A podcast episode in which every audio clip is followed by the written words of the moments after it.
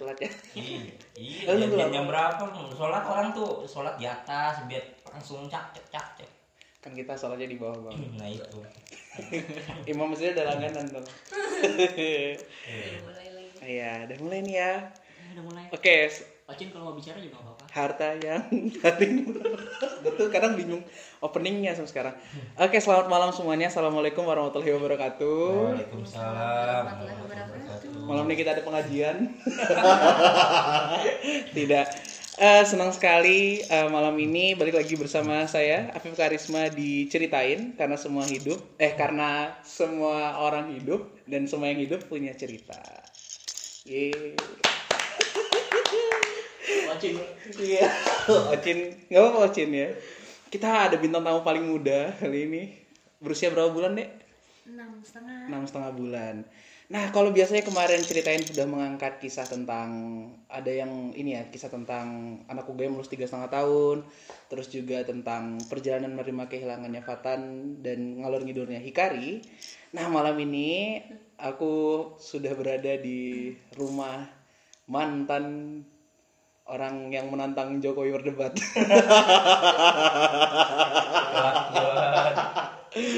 di sini dan tidak sendirian. Biasanya kalau podcast kan sendirian ya narasumbernya, tapi ditemani oleh istri tercinta. Dan Langsung- dan anaknya. Inilah dia Mas Alfat dan Bayara. Ye. Ocin tepuk tangan Ocin. Ocin tepuk tangan Ocin. Bersama dengan Ocin. Ya. Ocin nanti kita akan nanya soal pengalaman bagaimana rasanya jadi bayi ya. soal kehidupan jadi bayi. Oh. Nah. Halo Mas Alfat. Ya, gimana Fir? Woi, lama gak ketemu ya? Bukan kamu yang nanyain aku, aku yang nanyain kamu. Gimana Oh, kabar kamu? oh nanya aku. Baik-baik aja. Lagi skripsian, Bang. Oh, iya. Jadi healing lah sebenarnya ini. Iya. Dan sekarang kan umur udah 23 nih, Bang ya. Iya. Aku sama Fahri datang sini. Jadi gue datang sini nggak sendirian ya sama Fahri. Iya. Kita sengaja sebelum badminton, kita mau kajian dulu ceritanya. Nah, kalau biasanya Mas Alfat dan Bayara ini kan sering kalau ngomong sering ngisi ya pasti ya. Masih sering gak sih sekarang? Hmm, masih sih. Masih. Masih sering isi? Masih cuman nggak se. Masih cuman nggak seaktif. Oh, nggak sih, masih dulu. Oh kamu juga sering ngisi Ocin? nah paling kalau misalnya ngisi kan pergerakan ya nggak sih nggak jauh-jauh dari tema-tema leadership. Iya. Nah Yara juga paling dari Psikologi, muslimah gitu. dan lain sebagainya. Iya. Aduh jangan sedih ya nggak apa-apa. Nah tapi malam ini kita akan ngebahas soal yang tidak jauh dari itu semua yang mungkin teman-teman belum pernah dengar. Nah, kita akan membahas tentang bagaimana soal menikah. Bila nanti nana nggak ada lagunya. Ya, menikah dengan uh, Mas Alfa dan Bayara. Jadi kita mulai gini, Bang. Nah, kemar aku tuh kan sering ini, sering buka timeline gitu. Banyak orang memperdebatkan tentang masalah menikah akhir-akhir ini. Dulu Danila juga pernah nge-tweet kayak ah di Indonesia ini nikah tuh lomba-lombaan. Jadi kesannya dipaksa dan lain sebagainya. Terus ada juga orang-orang yang cenderung eh, apa ibaratnya kayak ih ngapain sih nikah buru-buru nanti kehilangan masa muda dan lain sebagainya. Nah, nah mungkin aku nggak tahu ya mungkin apakah karena followersku lebih banyak ke yang tidak setuju dengan hal itu. Jadi itu yang aku cerna. Tapi ternyata banyak juga yang setuju bahwa oh nikah ternyata kayak Raditya Dika pernah bilang bahwa menikah itu adalah kalau bisa gue nikah dari dulu mending gue nikah dari dulu. Itu adalah satu hal yang gue syukuri.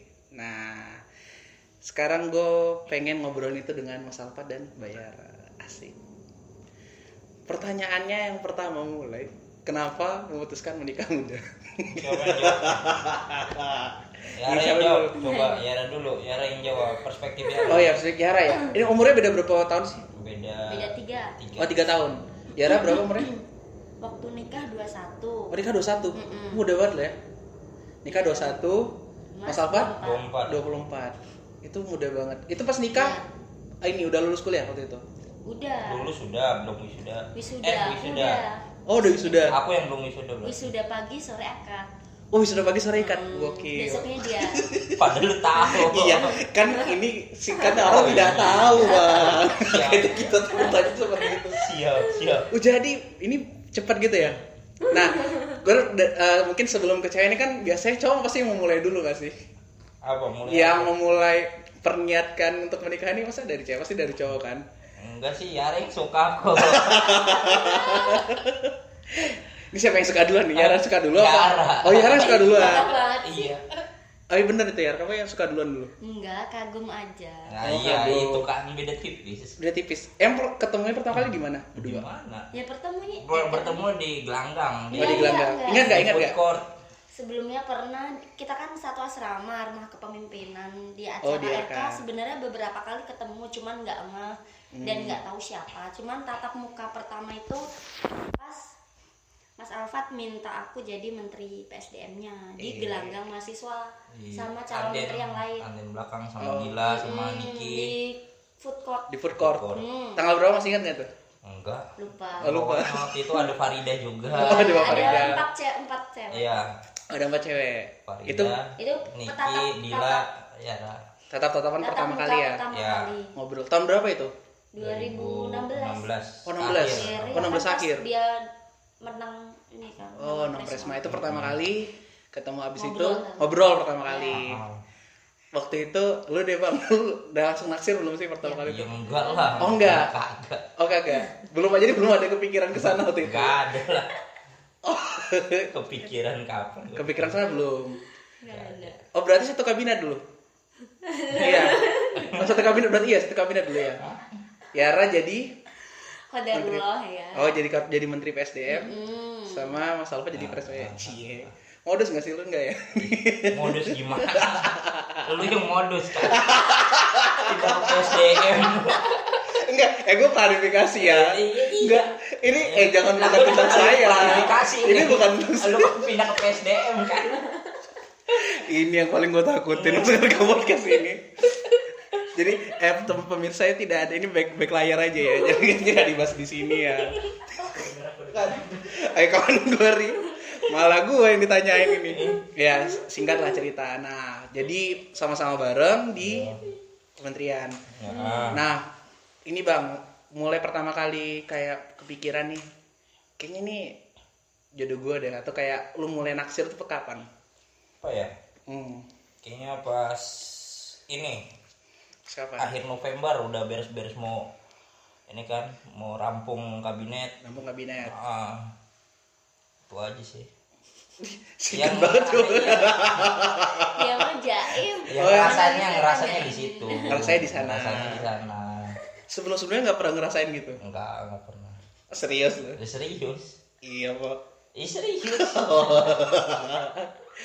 Soalnya gini bang, ada laporan dari temen gue kata, eh bang Afel tuh pernah stalking kayak gini ya lo. Siapa? Ya, Rama. Raffi, Ah? Raffi, Raffi. Raffi. Raffi siapa Raffi? Asrafi. Masa? Iya. Oh. Sebelumnya, jadi itu November pertama kali. Heeh. Nah pas November itu emang dari lu sendiri emang ada niat kayak pengen langsung nikah setelah kabinet atau kayak gimana? Kalau aku secara pribadi pengennya ya memang 2018 nargetin Langsung nikah. entah dengan siapa pun. Oh, terplanning banget ya hidup lo berarti. Iya. Jelas. Jadi 18 pengennya nikah gitu. Iya. Kalau apa namanya niatnya seperti itu. Siapa pun Dengan orangnya. siapa pun. Dan momen orangnya gitu. Siapa pun. Kalau Yara sendiri emang kayak pengen nikah di tahun 18 atau Enggak, kayak ada enggak. mimpi yang lain sebenarnya waktu itu? nggak ada plan dari awal nggak ada Hmm. plan mau nikah tahun itu ataupun habis lulus toh masih muda ini masih pengen S2 lah Hmm. apa gitu pengen Gerak. ya itu lah. Ya. Iya. pengen Nah. ini pengen itu cuman ya kondisinya saat itu akan lebih baik kalau menikah dan khodarullah ada orang yang menurut aku tepat dan dia berani Oh, Kayak gitu cuman nggak nggak di planning tahun 2018 cuman nikah. Ada orang yang menurut aku tepat dan ternyata ya memang Allah jodohkan Dan oh gitu. Berarti kalian nih ini ya secara Islam ya nggak pacaran ya? nggak ada Oh. Aman. Aman ya? Aman dari itu ya. Aman lah. Nah, mau mulai prosesnya gimana Mas Alfa dulu?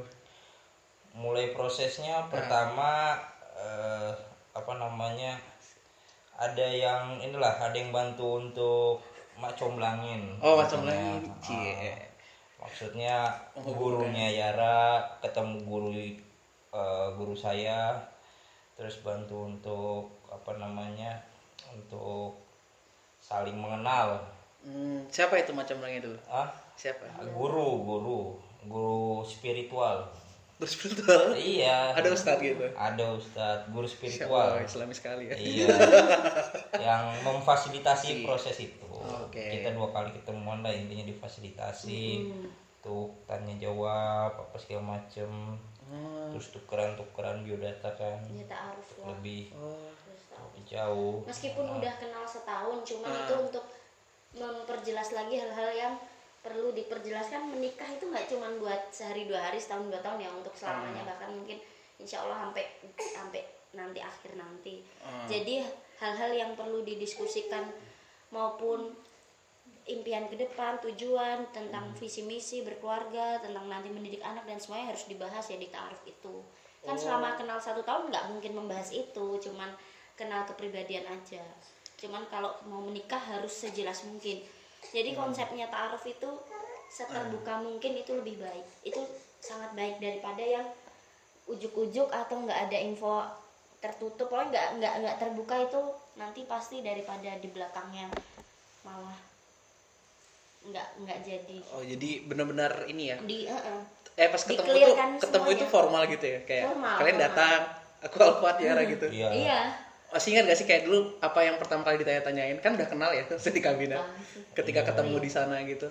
tanya soal visi misi pernikahan Oh, Terus- maksudnya satu sama lain mandang pernikahan itu seperti apa? Iya, terus menautkan visi misi pribadi jadi visi misi bersama, Hmm. cita-cita pribadi, cita-cita bersama itu kan nggak mudah.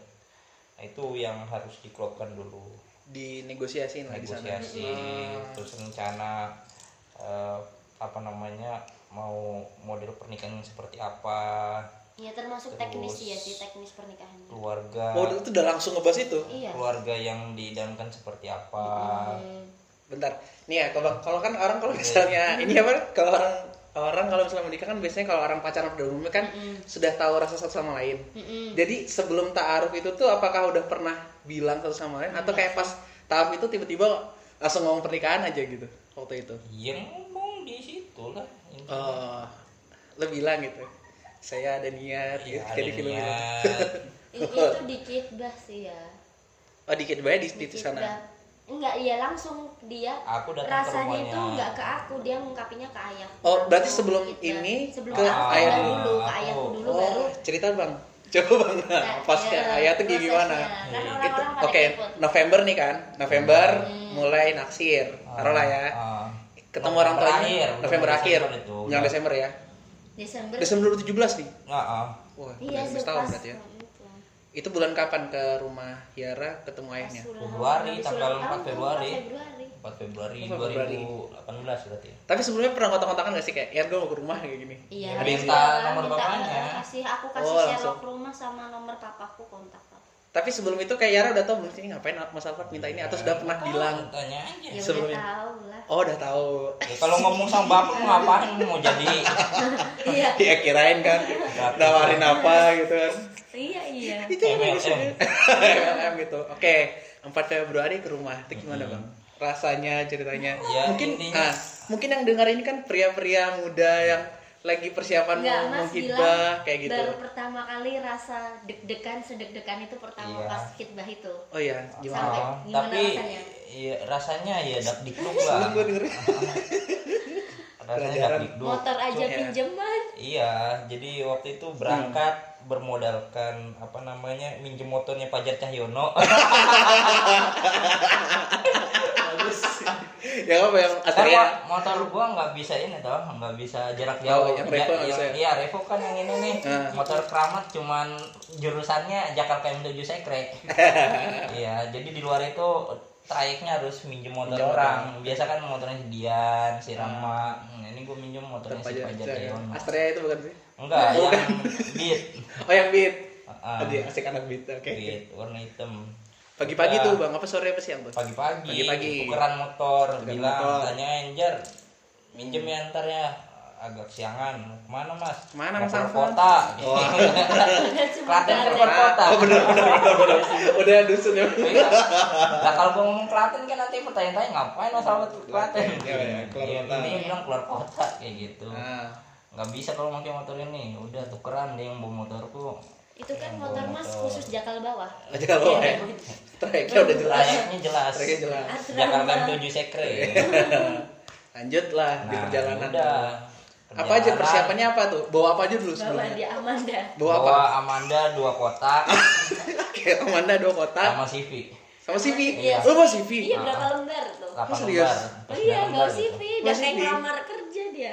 Gokil Amanda dua kotak CV itu catat ya teman-teman terus terus ya udah Nyampe berangkat tuh. lah nyampe eh ke- sholat dulu di jalan kan sholatnya sebenarnya di dekat rumah Yara karena waktu itu kan pernah sekali ke rumahnya tuh acara bem eh, Makrab di ya? intro Makrab. makrab ya makrab PH Ya udah sholat di masjid dekat rumahnya situ sholat zuhur ya udah pas karena janjian jam satu aku kan orangnya tepat waktu ya Iya. datang udah stay di sana jam 12 lah.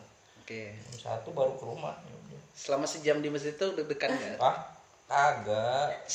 Di perjalanan yang Dekat, dekat nyampe ya. situ udah ya Bismillah. Bismillah aja. Ketemu dah tuh ceritanya. Ketemu.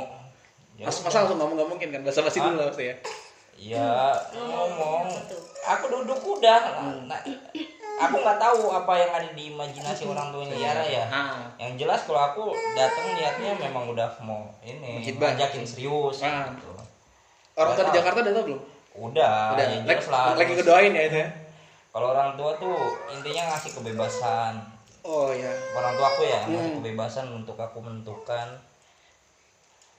Ya udah intinya tinggal aku yang bersikap seperti apa. Ini oke lanjutlah jalan datang ke sana. Hmm. Ya udah Hmm.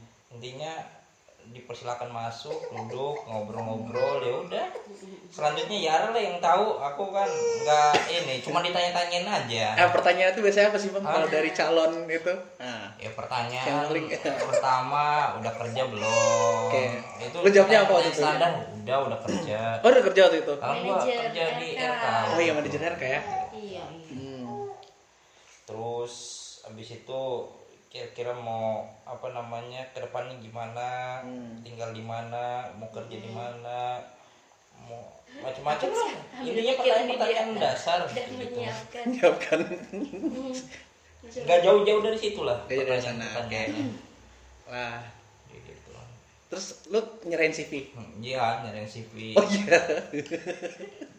Apa lah kata orang tuanya? "Ih, oh iya udah mantap CV anda gitu Mantap. kerja di sini lah gitu udah udah udah dilihat ya udah udah bagus Udah, itu langsung dijawab waktu hari itu juga enggak ya Hmm, kalau dijawabnya sih. gini hmm. kalau niatnya bagus ini ya nanti dilancarin ya udah Oh. gitu aja Gitu aja. pulang lega ya Enggak sebelum Pulang. pulang dia nagih lagi. Oh, Ini beneran diterima apa enggak kayak gitu Mas Oh. Alfa. iya kalau aku kan minta Iya. kepastian Ah. Nih maksudnya orang tua aku kan belum mikir sampai itu, Iya, mikirnya itu. tuh diajak pacaran akunya. oh Nggak dipikir, mikirnya mereka tuh kenalan dulu bukan langsung Hmm, diajak nikah. nikah. Makanya itu waktu itu mama kan jawabnya apa dulu waktu itu gimana pas di ya rumah ya Yara gitu kan. Ah. Mikirnya kenalan dulu eh ternyata mau serius ya udah. hmm. Ya udah dijalanin. Gitu. oke jawaban diterimanya langsung setelah beberapa hari setelah itu atau kayak pas pulang iya tiba-tiba nggak dikontak tahu itu tanya aja ya Re. Ya, yang waktu itu ya aku langsung Ngechat? langsung, langsung terima. Maksudnya oke ya nih bang gas gitu. ya, enggak, ya langsung kalau ya kalau emang niat serius ya langsung Langsung. di semoga ya langsung disegerakan Segerakan. prosesnya. Itu bulan Februari ya Iya. Februari Terus lamaran dia sama orang tuanya Mei. bulan Mei lamaran Mm-mm, Ah. habis aku pulang umroh, dia habis dari India. Wah. Mei terus ke September nah selama dari bulan ayo Cin kamu mau menjawab nah bang selama dari bulan eh, apa Iya. Mei sampai ke September itu ada kontak-kontakan lagi nggak kalau dalam Iya, Proses teknis. ada. oh teknis aja Teknis aja, teknis langsung. kayak mau nikah di mana mau seperti apa gitu Iya, Iya. full full teknis dari lamaran ke itu. Pusing Hmm. banget lah. Oh mantap ya jadi cepet tuh September nikah Iya. nikahnya Eh, nikah tuh Agustus Agustus ya? Akad nikahnya pas akad September. nikahnya oh yang itu tuh resepsi ya Iya, resepsi resepsi. Ya, September. September. Oke. Nah ini bang, pertanyaan-pertanyaan ketika orang sudah menikah muda. Kan pasti kalau orang masa muda tuh ini ya mungkin nanti bisa Yara juga bisa jawab Kak. kan Iya. mungkin kayak banyak hal yang pernah punya mimpi apa mimpi apa kayak gitu apakah ketika menikah ini kayak kita harus juga berdamai dengan itu semua atau seperti apa akhirnya melihat hidup ke depannya gitu ya coba coba Ah, ah. Apa tadi? Nggak apa-apa nah jadi kan ini ya misalnya banyak kayak nggak tahu kayak kalian nih orang orang yang punya keinginan banyak nggak sih? Kayak punya mimpi Iya, iya. besar Mm, ketika masa muda. Apakah eh, menikah muda ini juga termasuk dari salah satu planning kalian yang akhirnya oke udah bakal dijalani. Atau sebenarnya kayak sebenarnya itu kalian punya mimpi lain gitu yang ingin dikerjain ah. tapi ternyata oh aku malah dapat ketemu jodoh duluan kayak gitu. Oh, oh gitu. Ya coba Yara coba. Hmm. kira-kira mimpi masa muda. Ya. Kalau aku iya ya ini nggak ini di luar dari planning ya kan planningnya Hmm. lulus S1 mau kuliah dulu ke luar negeri dulu mimpinya kayak gitu Hmm. kerja dulu lah apa baru umur 25 nikah cuman ya karena ya Allah udah menakdirkan menikah dulu ya udah berarti mimpi-mimpi yang lainnya kan bisa dikerjakan setelah Hmm. menikah dan insya Allah malah lebih berkah kan Hmm. aku ngerasa banget setelah menikah malah ya lebih banyak ininya lah lebih diriku lebih terjaga lebih banyak berkahnya hidupnya nggak nggak inilah. Dulu tuh sebelum nikah kan rasanya nggak tenang gitu. Oh. karena ada gangguan dari sana Dari dari, sini dari Apip gitu. Ganggu. Banget ya begitulah jadi anginnya dingin dari sini belakang juga dingin Ya. Cek. Eh gue jangan ditanya, jangan ditanya. cuman ada jadi Ah. sharing ada fase di Iya. mana kayak kok aku masih muda banget tapi udah ngurus anak ya udah ngurus rumah sedangkan Ah. teman-temanku masih pada Main. "Eh, kerja lah Ah. eh, kuliah lah inilah itulah kok aku udah kayak gini aja gitu cuman ada di fase itu cuman ya balik lagi kalau Allah kan udah ngasih sesuatu itu sesuai kemampuan hambanya gitu ya udah ditetapkan gitu. Jadi ya tinggal di jalan aja disyukuri. Nggak usah jadi ini nggak usah bandingin kehidupan kehidupan kita sama orang lain. Ada yang dikasih ke- setelah lulus kerja dulu Hmm. nikah dulu punya anak dulu atau kuliah dulu semua dinikmatin aja. Karena nggak bisa semua orang sama. Habis lulus harusnya nih idealnya Iya. kuliah lagi atau kerja dulu atau enaknya nih nikah dulu nggak bisa gitu. Allah itu udah ngasih sesuai porsinya masing-masing Tapi lu sering ditanya gak sih kayak sama orang-orang gitu, eh kalau nikah cepet banget? kayak gitu. iya pastilah. Ah. sering. Ya sempat sempat rasanya sempat awalnya sempat ya dapat ini dari mana-mana. Ih sayang banget tahu apa? Oh. udah pinter-pinter dari Iya. pinter gitu kuliah ini gitu sampai tinggi. Ya nggak tinggi banget ya pada pada satu cuman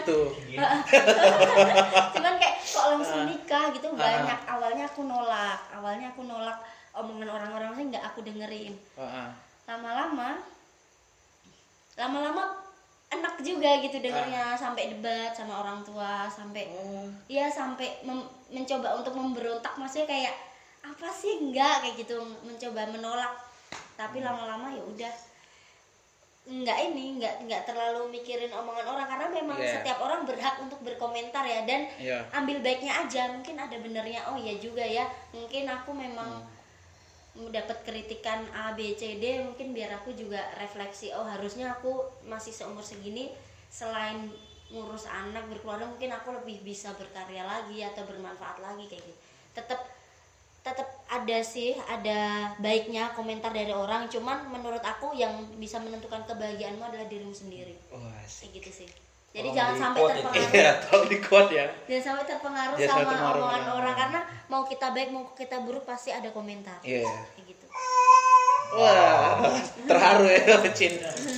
Kalau misalnya lu bang kayak ada nggak ya orang kayak ngomen gitu ke lu? Nggak? Atau emang karena ya bang Alfred kan udah emang udah emang perawakanmu kan dewasa gitu ya maksudnya Ah. kayak apa yang ditampilkan ke publik itu dewasa jadi kayak nggak terlalu terkejut kah atau ada juga ah sebenarnya ada satu mimpi sih yang menurutku itu mimpiku eh, cukup besar. Mimpi-mimpi yang ah, pengen banget untuk diwujudkan. Waktu itu pengen banget yang namanya ikut camp Quran. Camp Quran Ah, ah, selama kurang lebih satu tahun biar bisa apa namanya hatamin hafalan Quran kayak gitu.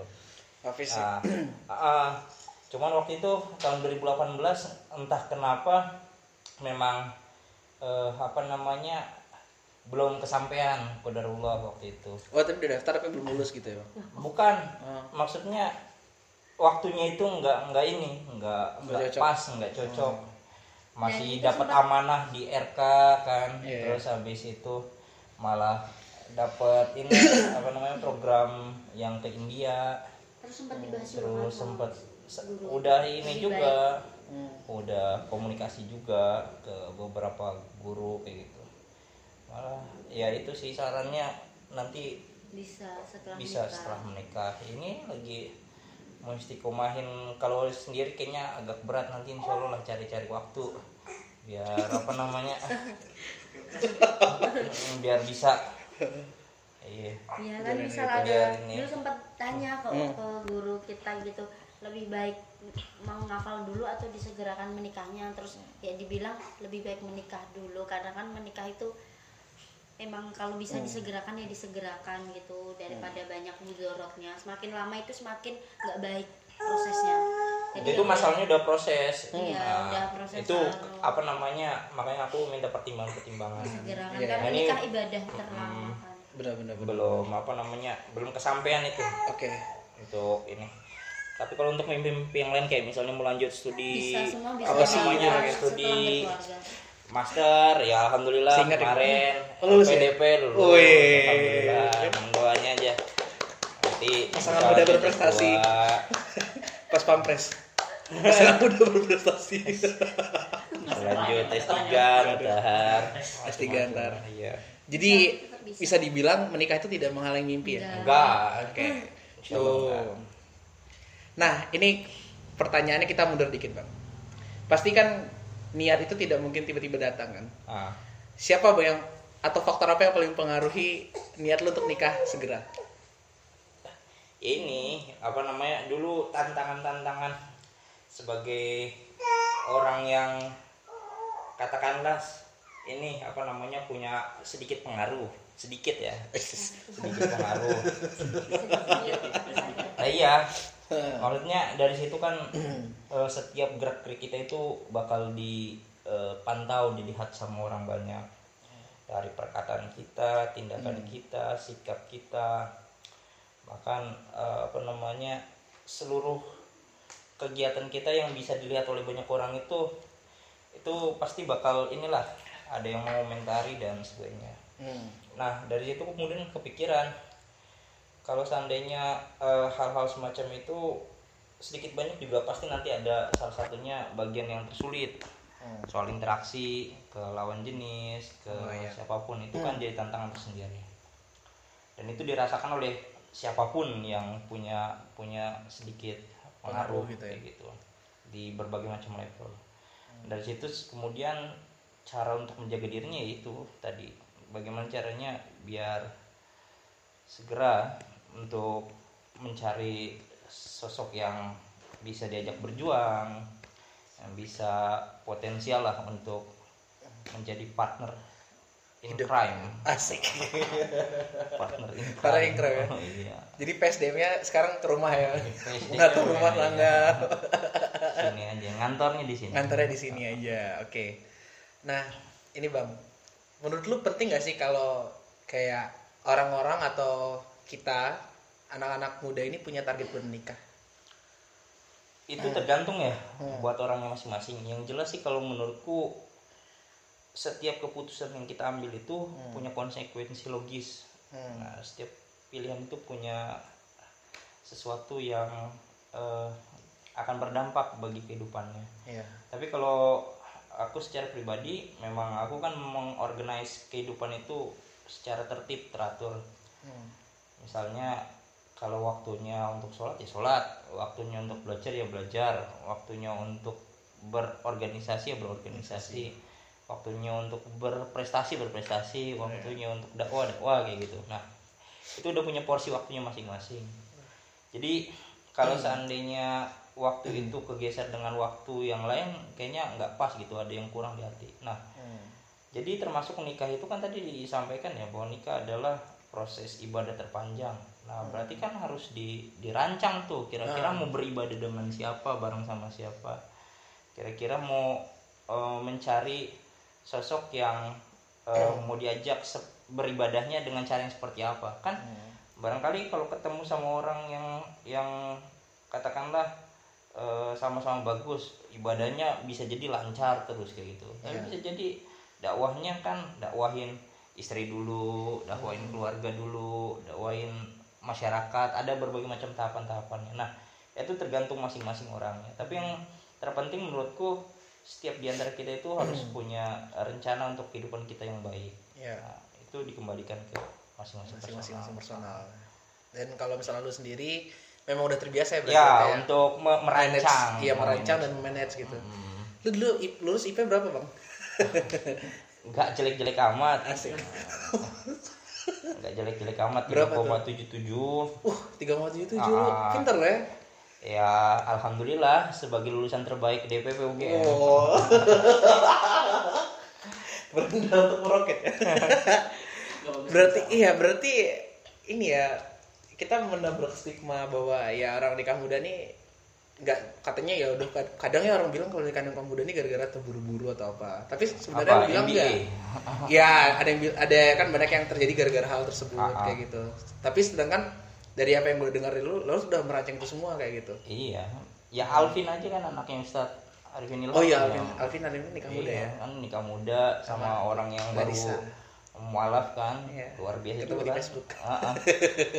Nah, itu tantangan-tantangannya. Hmm. Kan berarti harus ngajarin dulu dari pribadinya, terus ngajarin keluarganya. Ya itu tantangan-tantangannya. Jadi intinya kita tinggal lihat Hmm. aja mau beribadah dengan cara yang seperti apa, mau berjuang dengan cara yang seperti apa. Iya. Nah, itu. Nah, gini bang, Eh, beberapa kan gue sering diskusi juga nih sama teman-teman gue ya soal masalah nikah gitu. Mm-mm. Kebanyakan tuh sebenarnya kita tuh ngobrol soal masalah kekhawatiran. Ah, Misalnya kayak anjir lah gue, eh apa ya? Anjir lah kayak gue sholat aja masih sering gini nih. ah, ah. Agama gue masih belum bagus, ntar Oke, gimana oke. istri gue dan lain Ah. sebagainya. Terlalu banyak, kadang tuh kekhawatiran Ketakutan- omongin gitu. ya. Lu juga ngerasain gak sih? Atau kayak malah sebenarnya itu nggak harus ditakutkan gitu hal gitu. yang dikhawatirkan sama uh, orang-orang di ini ya yang di sekitarku yang Iya. sering kutemui juga di beberapa uh, forum Iya. ketakutan itu biasanya karena nggak nggak bisa atau nggak mampu untuk menafkahi Ya, ya nafkah ekonomi. Ah, ekonomi Iya. kan itu jadi tantangan Ah, terbesar ah, kayak gitu Tantangan terbesar. malah aku nikah itu posisinya justru keluar dari pekerjaan Iya. pas aku lagi nikah itu Ah. aku posisinya keluar dari pekerjaanku. Jadi selama eh, awal-awal menikah itu justru empat bulan pertama pekerjaanku adalah mem- membuat pekerjaan Buat pekerjaan. iya kan kehilangan pekerjaan Ah. sebelumnya Ah. berarti pekerjaannya membuat Membuat pekerjaan berwirausaha Oh iya, berwirausaha Iya. awal-awal. kan jualan ini apa namanya Oh, jilbab, hijab hijab, jilbab kan gitu. terus apa namanya gamis Gokil, kuat mentalnya. Iya. di pasar Tasik di Tamrin City waktu itu di Jakarta empat bulan kan sempat pindah ke Jakarta tuh dari September sampai awal Januari tuh. Oh, itu awal nikah ya? Awal-awal nikah di Jakarta itu kita ngontrak petakan lah. Yang penting bisa hidup di Jakarta. Terus apa namanya kerjaan kita itu di Jakarta nerimain tamu. Oh iya. Iya dari mana-mana kan pada Iya, datang datang ya. Nah. main-main ke Jakarta Hmm. itu apa namanya sekalian ini masih ada job panggilan lah untuk ngisi-ngisi Ngisi. acara Nah. ke mana kayak gitu tapi ya alhamdulillah Allah cukupkan ya nggak tahu bingung aja Nah. selama apa namanya selama nikah itu padahal kalau kita lihat kayaknya aduh sulit banget Hmm. Pekerjaan yang tetap maksudnya belum ada Belum ada. wi- wirausaha juga ya apa adanya kayak gitu tapi Allah kasih cukup aja sebulan tuh kalau dihitung-hitung bisa sekitar 3, 4, 5 juta kayak gitu itu Dapat ya? Ah, keren sih Ah. untuk awal-awal awal-awal ya. untuk awal-awal apa namanya kehidupan kayak gitu Berarti yang yang jelas ya? orang-orang kalau misalnya Ah. datang ke rumah ke Jakarta kayak gitu kawan-kawan eh, nginep kah Iya. atau main sebentar kita biasa traktir di abnormal Asik. terus di apa namanya ricis kayak gitu itu ah. masih masih mampu kita Mampu, gitu. Padahal tuh mulai dari nol ya. dari nol itu serius Tapi orang kan- gua iya. gua itu apa namanya habis nikah habis uang gua semua tabungan Tabungan habis iya semua. gua nabung sekitar 21 juta habis semua gitu.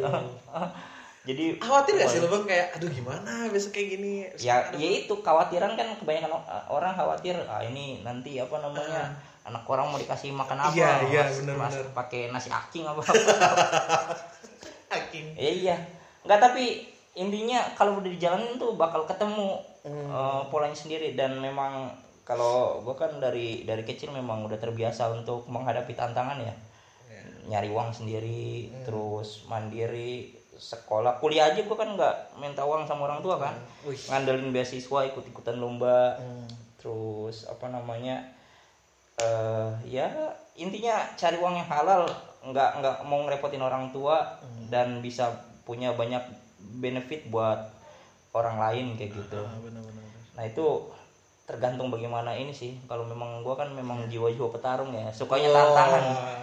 nah yaudah dihadepin eh Oke. ketemu polanya sendiri iya Berarti mental itu udah Mental, kebangun dari ya. dulu ya? Iya. Gua kan pernah cerita sama lu yang waktu apa STM gua apa namanya jualan nasi kuning sama nasi goreng pagi-pagi.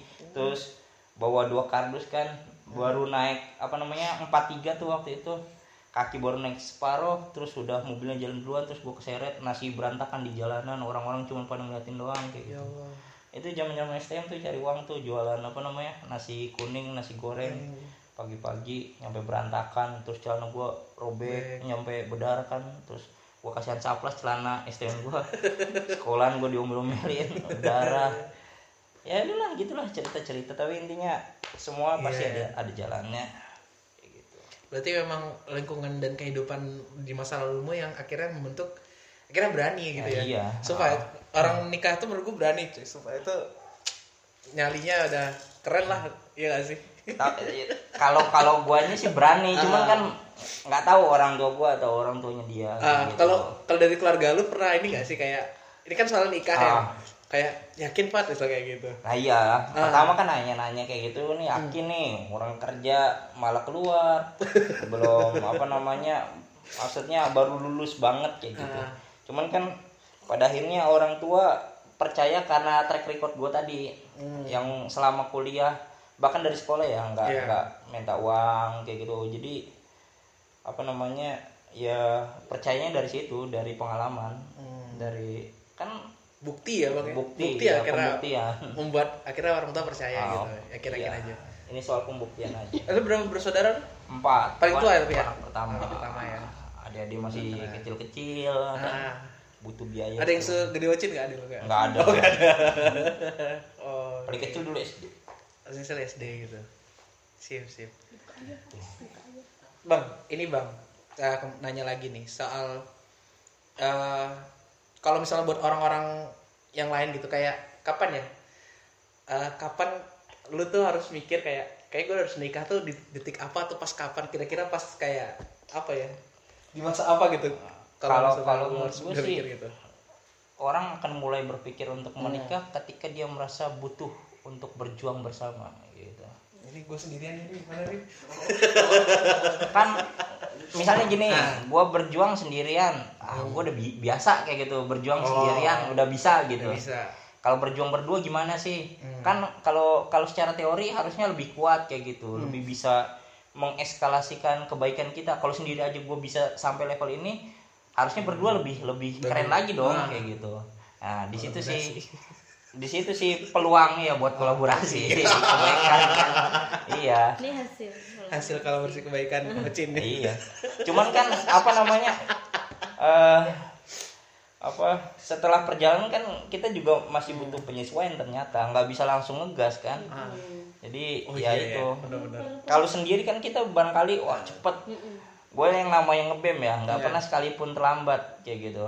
Datang rapat terus apa namanya baik di PH ataupun rapat FKL atau di mana pun kayak gitu. Sekarang kadang-kadang bisa terlambat karena apa? Misalnya Ocin belum apa belum beres mandi apa segala macam. Yara lambat kayak gitu. Ya, segala macam. Nah yes Oh, iya. serius apa namanya? Maksudnya kan tapi jadi tidak menghambat kan itu. Ah Oh, ya sedikit menghambat. Kan reputasi yang Oh, iya. selalu on time tepat waktu jadi jadi wah ini mas Alfred kok jadi nggak nggak tepat waktu lagi padahal yo Ya, kayak gitu. Bukannya lain maksudnya penyesuaian penyesuaian kayak gitu ya. jadi kan kita maksudnya belajar untuk sedikit mundur dulu. Oke. Kayak gitu. Oh. belajar untuk bagaimana caranya eh, kayak kereta lah kayak gitu. Hmm.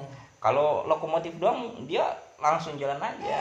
Ah, tapi karena bawa ngerem gerbong. apa tapi karena bawa gerbong kayak gitu jadi harus lebih hati-hati kayak gitu. Kereta aja kan sering terlambat juga. Oh iya. Manusia. ada ada ini. Kalau gue sih bayangin kayak gitu secara secara logika. Ini bang. Nah suka duka pas awal nikah gimana bang? Eh, ini ya Yara aja coba. Alah. ini kayak kan taaruf nih bentar ya. Eh, ada nggak sih kayak hal-hal baru? Oh, ternyata Mas Alfat ini ya misal kayak fakta-fakta baru yang misalnya Yara baru tahu gitu Iya, iya. misalnya Mas Alfat oh ternyata kalau Mas Alfat baca puisinya bagus gitu atau apa kayak gitu Iya iya iya. kayak suka duka awal nikah ceritain lah gitu awal nikah ya. iya Dukanya apa sukanya dulu sih ya? Kalau dukanya kamu jangan nangis dukanya nggak tahu kenapa ya. Hmm. nggak kerasa sih dukanya nggak terlalu kerasa meskipun kayaknya ada-ada aja ujiannya cuman kita menikmati ya mas ya maksudnya menikmati proses berjuang karena dari awal kita emang udah Mas Alfa tuh dulu selalu ngingetin sebelum sebelum neri sebelum dia memutuskan untuk menikahiku tuh dia selalu bilang kamu tahu kan aku belum punya apa-apa gitu kamu yakin bisa gitu bisa berjuang dari nol dan memang dari dulu aku selalu ya yakin yakin aja aku pengen belajar gitu pengen belajar hidup prihatin sederhana ya pengen banyak belajar dari mas ya udah walaupun kalau meskipun orang lain lihatnya kayaknya ya ampun dari nol ya. Kan kita dari nol banget tapi nggak kerasa misalnya kita nikmatin setiap prosesnya. Yang penting disyukuri dan selalu bahagia itu aja sih. dukanya banyak ya pasti cuman kayaknya nggak perlu diceritain. Paling apa ya nggak ada nih.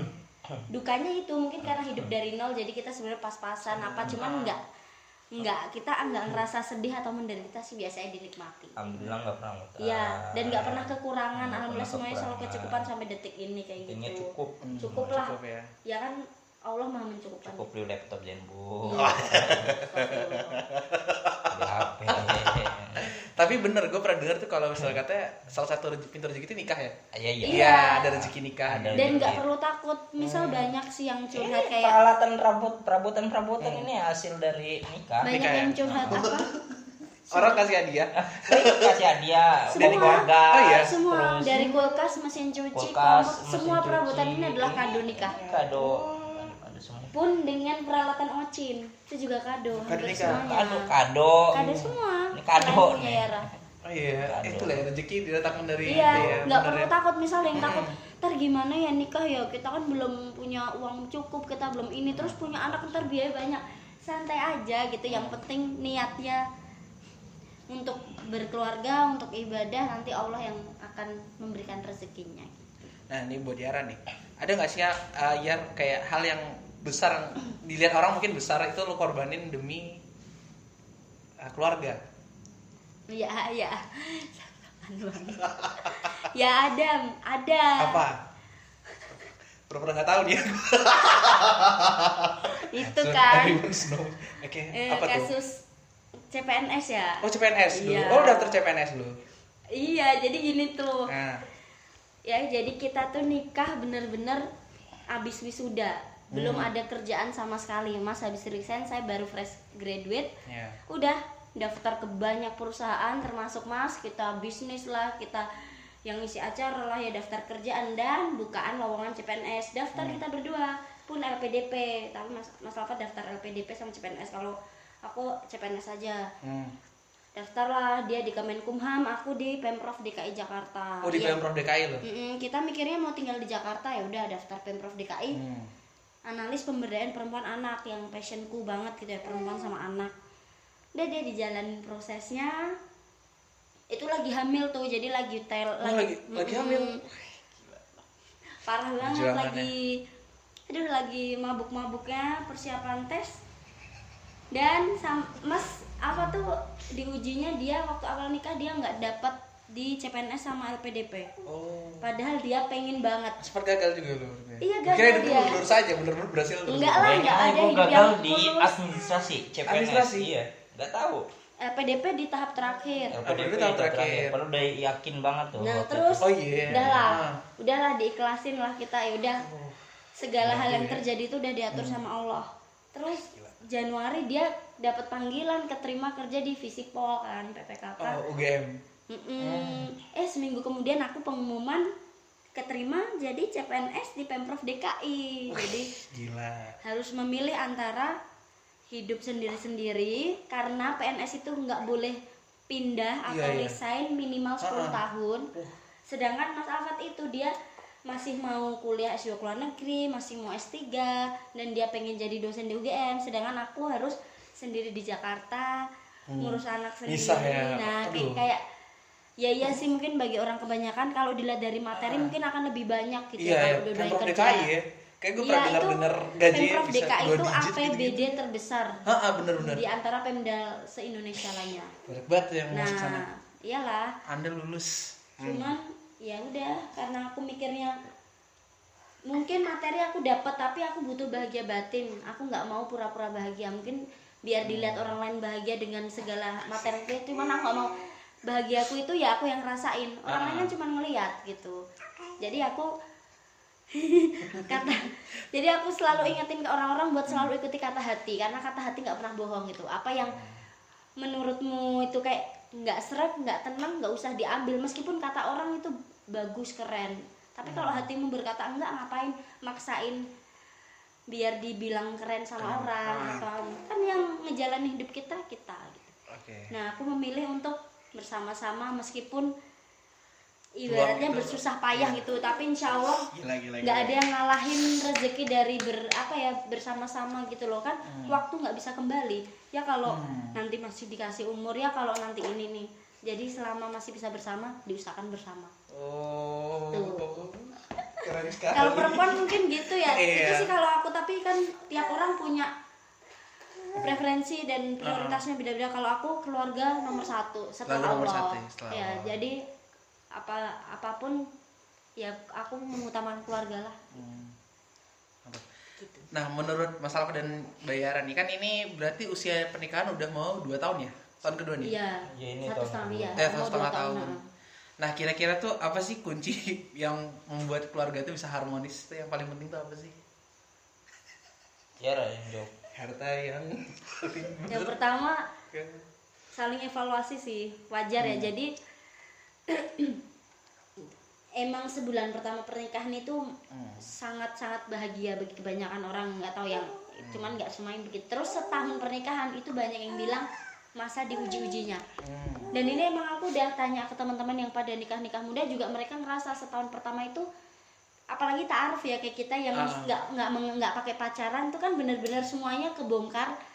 Dari bangun tidur sampai tidur lagi bareng ya Iya. setahun. Itu jadi kayak tahu semuanya. Jadi yang tadinya aku taunya Mas Alfat Jaim ternyata pas udah nikah dia tuh jahil luar biasa gitu yang ngeselin sukanya dari dulu emang suka ngerjain pokoknya suka apa paling suka ngumpet-ngumpet di rumah sama Ocin. Dia nyanyorin ke mana-mana gitu. Nggak pernah muji lah nggak pernah. Ini sedangkan perempuan kan perempuan kan pengennya aduh Dipuji cowok ya. kok romantis ini. Eh ternyata ya Allah jangan harap gitu Oh, sama tidak romantis. ya sangat nggak- romantis. Caranya dengan berbeda. cara yang berbeda. Oh. ya dengan caranya diam saja gitu mungkin. Itu romantis ya. Eh, ya tiap orang punya caranya lah. Hmm. itu sih paling eh apa sih tadi Lalu ya, Jadi lupa. hal paling penting yang yang menjadi faktor bisa selalu Oh, iya, iya. selalu apa gitu. ya kan setahun ya kan setahun diuji pasti Ah. ada konflik nggak mungkin Oh, iya. dalam hubungan Konflik- ada bahkan konflik cuma ya. teman aja pasti konflik ya apalagi rumah tangga Hmm. konflik itu pasti berantem pasti cuman Hmm. ya yang bisa penginarnya saling evaluasi saling ya sadarlah kesalahanku apa kesalahan dia apa pengen berusaha memperbaiki dan harus digarisbawahi komitmen. Komitmen. dari awal nikah komitmennya menikah itu untuk selamanya atau untuk apa atau untuk apa atau gimana? Kalau kami udah komitmen ya menikah itu ibadah untuk selama lamanya gitu. Jadi ya apa pun Mantap. ujiannya cobaannya balik lagi ke komitmen awal nikah kita. Kalau kita apa pun rintangannya harus harus kita harus bisa diselesaikan dan kita harus bisa utuh lagi. Maksudnya jangan sampai cuman masalah kecil jadi Ah. Pecah terberai-berai atau gampang inilah Hmm. intinya gitu komitmen sama saling evaluasi Berarti komunikasi juga penting ya? iya harus Nah, harus komunikasi komunikasi. ya. Oh, itulah sebabnya saya ak- apa nggak bisa yang namanya LDM ya LDM. long distance marriage Asik. ada sih yang bisa ada yang terbiasa gitu ya terbiasa Eh, belajar. LDR atau LDM tapi Iya. kalau saya nggak bisa komunikasi penting ya. Penting terus gini nih tips yang lainnya adalah misalkan suami kerja nih seharian istri di rumah aja gitu ya meskipun terpisah seharian tetap pulang kerja itu harus tanya seharian tadi ngapain aja Oh. saling nanya seharian ngapain aja tadi kerjanya gimana bahas apa rapat apa kayak gitu. Pun ya intinya jangan egois lah jangan mikir dirinya sendiri kalau udah menikah ya hidup bersama saling inilah saling memikirkan yang lainnya saling peduli Saling peduli. Kalau dari lu gimana bang? apa Dari masalah sibuk sekali ya. tips apa harmonis Iya, bagi Dan harmonis kita- apa sih kayak yang menjadi faktor utama menjaga keharmonisan dalam rumah tangga? Iya. Lagi masih muda kan. yang jelas kepercayaan kalau aku kan tipikal orang yang kalau udah percaya sama orang ya bakal percaya kayak gitu Oh. dan apa namanya aku pun bakal selalu percaya terhadap apa yang aku lakukan itu adalah sesuatu yang terbaik Hmm. jadi memper- belajar mempercayai diri mempercayai orang lain kayak gitu nah, itu kunci yang paling pertama sih kan kalau misalnya eh, ya percaya aku aku pun percaya dia gitu. Jadi enak gitu kerja kalau saling percaya. Hmm. nah yang lebih ini sih apa namanya eh lebih eh, substansi lagi selain percaya ini kita coba untuk bagaimana caranya punya waktu untuk komunikasi selalu. Jadi setiap saat ya komunikasi aku aja di kantor misalnya lagi kerja ya pasti di tetap chat chat atau kalau udah punya anak video call video Oh, call video call. kayak gitu Komunikasi tiap hari pasti itu. Ocin Nah. berkabar ini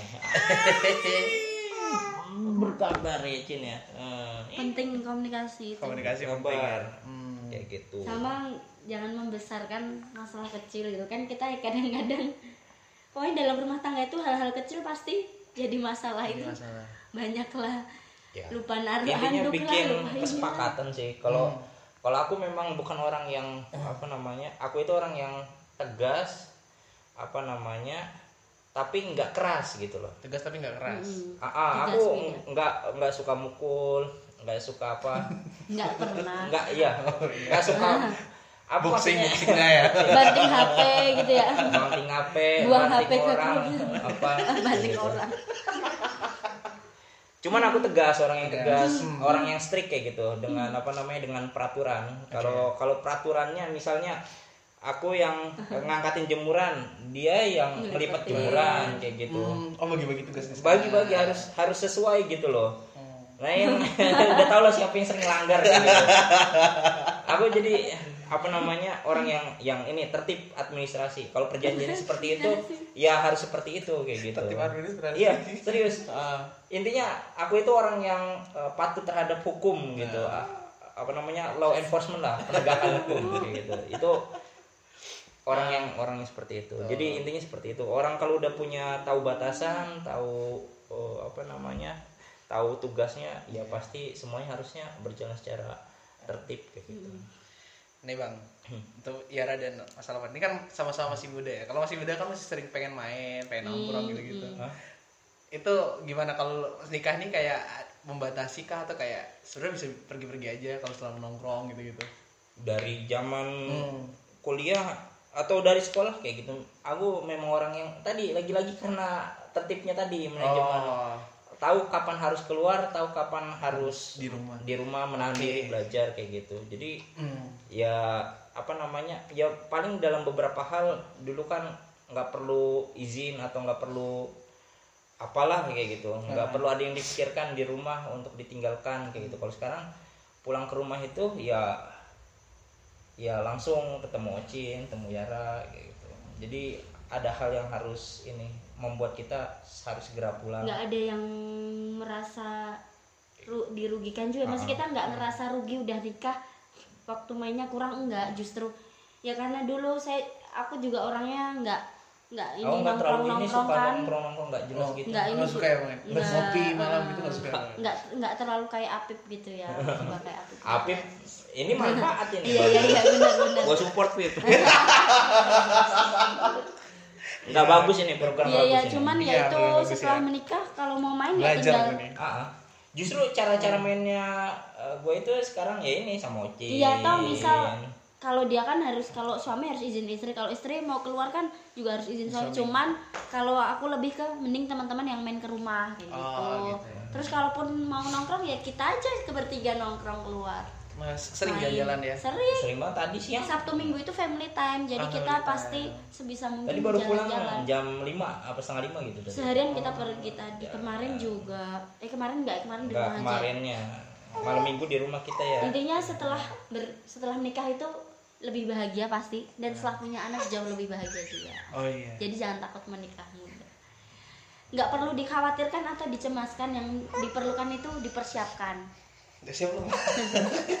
nggak perlu khawatir disiap, dipersiapkan aja Sabar sayang ya. Nah, iya sayang nah ini kita sudah menjelang-jelang ending nih. Satu-satu ya, gue pengen nanya. Hmm.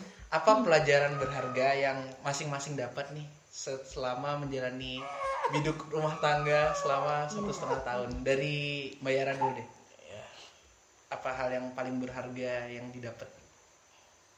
Ah, banyak sih banyak yang secara kepribadian aku jadi banyak belajar gitu dari sosok Mas Alfat sosok suami ya. Jadi aku bisa lebih yang Sentuh. tadinya yang tadinya mungkin aku agak boros gitu atau agak hedon gitu ya setelah menikah prioritasnya keluarga dan nggak mungkin sembarangan mengeluarkan harta karena itu harta dari suami gitu ya. Beda ketika pas sendiri atau harta sendiri kan kayak aduh foya-foya atau beli apa beli apa. Kalau sekarang udah kayak pikirannya nggak buat diri sendiri tapi buat rumah tangga atau buat anak kayak gitu. Itu sih lebih lebih irit lebih prihatin. Terus nggak egois lagi kayak gitu. Karena nggak mungkin nggak mungkin kita bisa memaksakan kehendak aku kehendak diri sendiri. Karena kan sekarang udah ada orang yang bertanggung jawab atasku dan ada anak. Jadi kayak apa-apa lebih sekarang lebih kayak mikir lagi mikir lagi nggak seininya lah. Ya banyak sih dari hal pribadi yang banyak belajar aku dari dia. Ya terutama dari sifat-sifat yang dulu mungkin kurang baik sekarang harus diperbaiki karena udah berkeluarga gitu sih.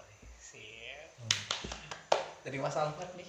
Kalau dari aku jelas ya namanya perjalanan pasti punya pengalaman, punya pembelajaran. Ya, aku jadi belajar bagaimana caranya untuk bisa eh, lebih eh, multitasking lagi. jadi mengerjakan banyak hal dalam satu waktu. Terus lebih giat lagi mencari pundi-pundi rezeki kayak gitu. Ya, dulu kan yang di B cuman satu orang kayak gitu. Diri sendiri sekarang kan tiga orang jadi harus lebih ini lebih giat lagi. Nah yang apa namanya kalau dulu kan kayak ngerasa sendiri nyari uang dari ngisi acara kah dari ikutan lomba atau dari mana-mana kayak gitu itu nyampe bisa nabung. Sekarang kan kayaknya lah kayaknya penghasilannya lebih banyak tapi nggak ada yang ketahui. Gituin. Supply demand-nya seimbang ya, Bang.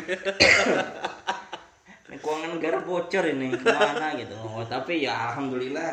Kan semua juga buat ini. Semuanya buat ocin. Oh. ini kayak gitu.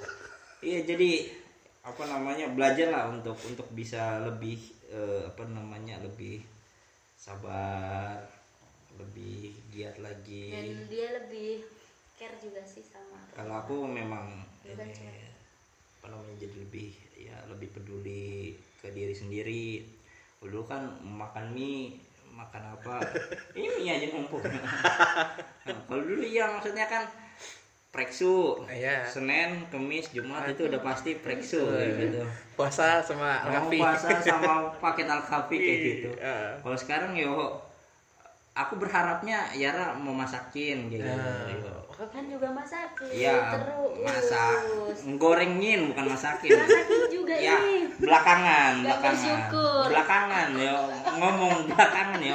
ya tetap aja tuh namanya Iya, masakin iya, dimasakin alhamdulillah belakangan. Iya, masih. Sayur asem, sayur sop, kayak gitu. banyak ya Iya. Terus apa lagi ya? Belajar, belajar untuk inilah, untuk banyak sih Mas Ahmad banyak perubahannya aku ngeliat. Iya. belajar aku belajar menjaga penampilan sekarang. Oh. meskipun agak gemukan tapi sekarang secara fashion aku lebih fashionable lah. Dibandingkan dulu. Banyak dulu bilang lebih apa namanya? Eh, Nanti dulu kan kayak enggak urus. kayak inilah kayak gembel priuk. Kalau sekarang udah jadi calon sekarang bupati lah ya exmut lah ya. sekarang. Exmut, exmut exmut. eksekutif kemudian kemudian intinya lebih ada ada beberapa hal yang lebih ini lebih lebih baik lah. Jelas kayak gitu. Oke. itulah Ya luar biasa sekali ya. Gue selamat dari tadi Marco tuh senyum-senyum ya ngeliatnya. Enak ya emangnya kalau misalnya melihat keluarga. Salah satu pengalaman ini ya, paling menyenangkan selama merekam podcast ini. nah ini Lihat Ocin, iya. mindah-mindahin ocin Iya dari tadi tuh ya kadang-kadang Yara yang nganin Ocin terus Mas Alfat. Tapi emang begitulah emang benar menikah itu membahagiakan ya. iya Jadi mungkin teman-teman nih yang eh, masih sering bertanya tentang gimana nikah muda dan lain sebagainya, tadi narasumber kita udah menjawab semuanya nih tentang bagaimana menikah muda dan lain sebagainya. Nah, for the last biasanya ceritain ini sama kayak seminar pada umumnya. apa Closing statement. ya, mungkin bisa dari Mas Alfa dan ya Yara. aja ya aja Bisa bareng-barengan juga boleh boleh. ya aja dulu Ya, bisa apa pun lah mau disampaikan, mungkin boleh tentang harapan atau mungkin tentang kepada siapa pun yang mendengarkan ini soal bagaimana oke menikah. Kalau dari aku banyak ya, jadi banyak teman-teman, apalagi zaman sekarang para perempuan ya wanita milenial gitu ya, atau yang bercita yang bercita-cita jadi wanita karir kayak takut nikah muda gitu ya. Hmm. Ya selalu aku sampaikan nikah tidak akan menghambat kamu untuk apa pun karena ini justru jalan yang disukai Allah gitu ya. Aku selalu sarankan untuk buat yang bingung atau ketakutan buat kenapa sih harus nikah muda buat terutama muslimah sih ya. Itu lebih banyakin baca buku muslimah buku-buku soal agama buku kemuslimahan semua dijawab di situ karena mau nggak mau hakikat kita fitrah kita sebagai perempuan adalah akan menjadi istri dan ibu. Mau nggak mau pun kalaupun menikahnya semakin muda bukan dini ya udah sesuai kesiapan lah dan sesuai takdirnya Allah nanti pun juga akan punya anaknya lebih cepet bisa nanti ketika masih muda anak udah besar besar bisa berkarirnya juga lebih cepet meskipun ngurus anak dulu kayak gitu. Nggak masalah itu sih. Dan kalaupun buat laki-laki misal nih para laki-laki kebanyakan ketakutannya adalah soal nafkah atau Iya. belum punya pekerjaan tetap. Dikata ada yang bilang kalau menikah itu nggak harus berpenghasilan tetap tapi yang penting adalah tetap berpenghasilan berapapun itu dari mana pun yang penting halal dan ada niat lah ada niat untuk menafkahi kayak gitu. Nggak perlu khawatir kalau memang kamu orang baik insya Allah jodohmu juga baik. Kalaupun tidak ya itu sudah rezekimu dan takdirnya Allah kayak gitu. Tapi nggak nggak nggak perlu ditakutkan misal kamu belum punya apa-apa mau nggak sih calonku mau dengan aku yang belum punya apa-apa nggak perlu khawatir. Kalau memang niatmu baik dan calonmu itu orang baik dia pasti mau menerima. Kayak gitu. Itu sih. Ini nggak perlu takut. Dari Mas Alfat ada yang mau ditambahin? ya intinya gini kalau dari dari aku pertama kita nggak usah merasa terburu-buru ngelihat kawan kita udah nikah terus apa namanya udah punya anak kayak gitu. Intinya setiap orang punya zona waktunya masing-masing. Zona waktu masing-masing. ya yang terpenting kita mempersiapkan. Kalau memang siapnya nanti umur 30 ya nggak masalah. Yang penting dari sekarang setiap orang kan punya eh, apa sih punya sesuatu yang ingin dia capai. Targetnya tadi misalnya untuk ada yang mau bekerja dulu mapan dulu punya rumah dulu kalau aku kan nikah nggak punya apa-apa. Punya nyali. Keyakinan. dipotong ini batuk. Oh, apa apa apa. jadi Tua, ada tua. apa namanya? Jadi ya setiap orang punya punya sesuatu yang ingin dia capai jadi intinya nggak usah merasa terburu-buru. Nggak usah membandingkan kehidupan nggak usah kita sama membandingkan kehidupan kita dengan orang lain. Bisa jadi eh, apa yang kita lihat itu belum tentu menggambarkan realitanya gitu. Yang terpenting kita berusaha yang terbaik untuk diri kita untuk orang-orang di sekitar kita.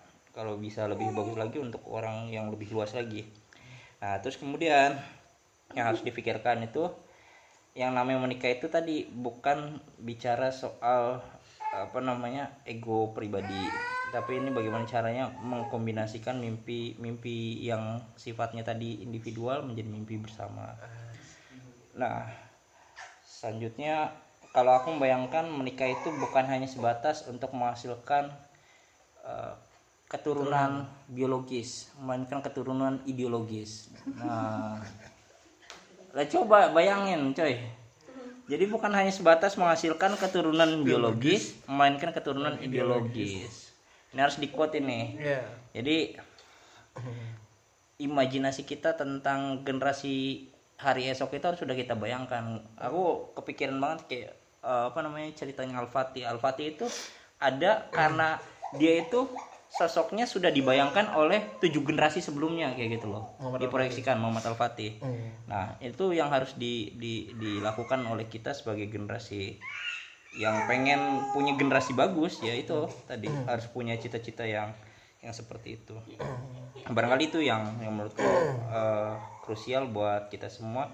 Dan pilihan apa pun yang penting kita punya konsu- eh, punya punya tanggung jawab terhadap diri sendiri. Tanggung jawab kepada apa namanya pilihan kita konsekuen ya dan tak lupa teman-teman minta petunjuk lah sama Allah. Itu aja Luar biasa sekali. Terima kasih Mas Alfa dan Bayara atas waktunya. Gila ya, ini salah satu pengalaman paling berharga gue selama nge-podcast bisa me- mewawancari keluarga muda ini. Semoga nanti ke depannya juga semakin baik lagi. Ya, terima kasih juga buat ilmu-ilmunya ini. Nah, buat teman-teman yang udah ngedengerin juga aku bilang terima kasih.